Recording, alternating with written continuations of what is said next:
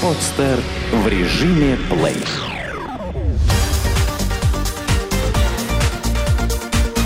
Банк.ру. Информационный дайджест. Как россияне выбирают банк для получения кредита? Национальное агентство финансовых исследований опросило россиян и выяснило, как они выбирают банк, в котором хотят получить кредит. Как выяснилось, в первую очередь граждане обращают внимание на привлекательные условия займа. Под привлекательными условиями займа заемщики понимают прежде всего выгодную процентную ставку, отсутствие комиссий, дополнительные бонусы. Сразу для 56% россиян все это является главным критерием при выборе банка для получения кредита. На втором месте по важности опыт сотрудничества с данным банком – то есть, если клиент уже был в данном банке, имел карту, делал перевод, то он, скорее всего, и кредит решится оформлять именно здесь. По крайней мере, так сделают сразу 23% россиян. Столько же граждан нашей страны, 23%, обязательно обратят внимание на то, государственный ли банк. Приставка «гос», как некоторые наивно полагают, автоматически делает кредит дешевле, а условия погашения долга в случае проблем с выплатой мягче – но это не всегда так. Почти каждый пятый россиянин, 19%, при выборе банка для получения кредита будет прислушиваться к рекомендациям друзей или знакомых. Для 15% россиян имеет значение удобное местоположение банковских отделений. 9% граждан согласны оформить заем в том банке, который сам предложит это сделать. Эксперты опросили россиян и по другим вопросам. Так выяснилось, что сегодня половина граждан, 51%, никогда не пытались оформить кредит и не выплачивали его. 6% пытались получить кредит, но, видимо, столкнулись с отказом.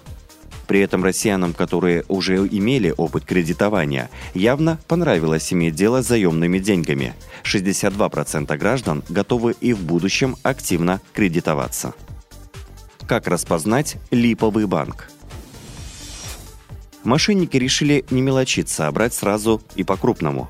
Они открывают в интернете сайты фальшивых банков, на которых предлагают различные услуги, начиная с оформления вкладов и заканчивая выдачей кредитов. С начала года Центробанк уже выявил 4 фальшивых банка. Первым в поле зрения регулятора попал Тонбанк. Липовая организация сообщала, что имеет банковскую лицензию – Однако при проверке выяснилось, что данные лицензии принадлежат совсем другому банку, у которого лицензию отозвали еще в 2004 году. Чуть позже нашлось еще несколько липовых банков, в частности, Объединенный банк развития, Балткомбанк и НТКБ. Все банки предлагали клиентам открыть весьма выгодные вклады или оформить кредиты по низким ставкам – если заемщик оставлял заявку на кредитную карту, у него просили перечислить деньги за обслуживание карты, обещая взамен выслать карту по почте. Сайты липовых банков выглядят достаточно достоверно для того, чтобы на их удочку попались потенциальные заемщики, находящиеся в поисках привлекательных условий по кредитам, говорит в интервью банк.ру директор Департамента экономической и информационной защиты бизнеса Росгосстрахбанка Артем Гонта. По его словам, при заполнении онлайн-заявки мошенники требуют приложить отсканированные страницы паспорта, которые в будущем могут быть использованы для совершения различных незаконных операций. Чтобы не попасть на удочку интернет-мошенников, пользуйтесь только проверенными веб-сайтами. На сайте Центробанка можно найти список адресов сайтов банков, который регулярно обновляется. Что касается борьбы с псевдобанками, то сегодня Центробанк уже обсуждает с Минкомсвязи возможность проверок при регистрации доменов, содержащих слово «банк». Например, можно было бы проверять наличие лицензии Центробанка у организации, пытающейся зарегистрировать подобный домен. Если это станет возможным, то жизнь создателей фальшивых банков существенно осложнится. Чем может помочь банк туристам за границей? По данным Росстата, в прошлом году за рубежом отдохнули 15,3 миллиона россиян, что на 15% больше, чем в 2011 году. Самыми любимыми туристическими направлениями россиян являются Турция, Египет и Китай. Банкиры часто предлагают путешественникам различные программы страхования, по которым предоставляются медицинская помощь, а также оплачиваются экстренные медицинские расходы. Менеджер управления по работе с сегментом розницы Абсолют банка Карина Абайбурова рассказала следующую историю. Клиент банка приобрел полис страхования для себя, жены и трехлетнего ребенка. Страховое покрытие составляет 50 тысяч евро на человека. В Испании на второй день отдыха ребенок заболел. Родители позвонили в контакт-центр, где получили консультацию русскоговорящего специалиста.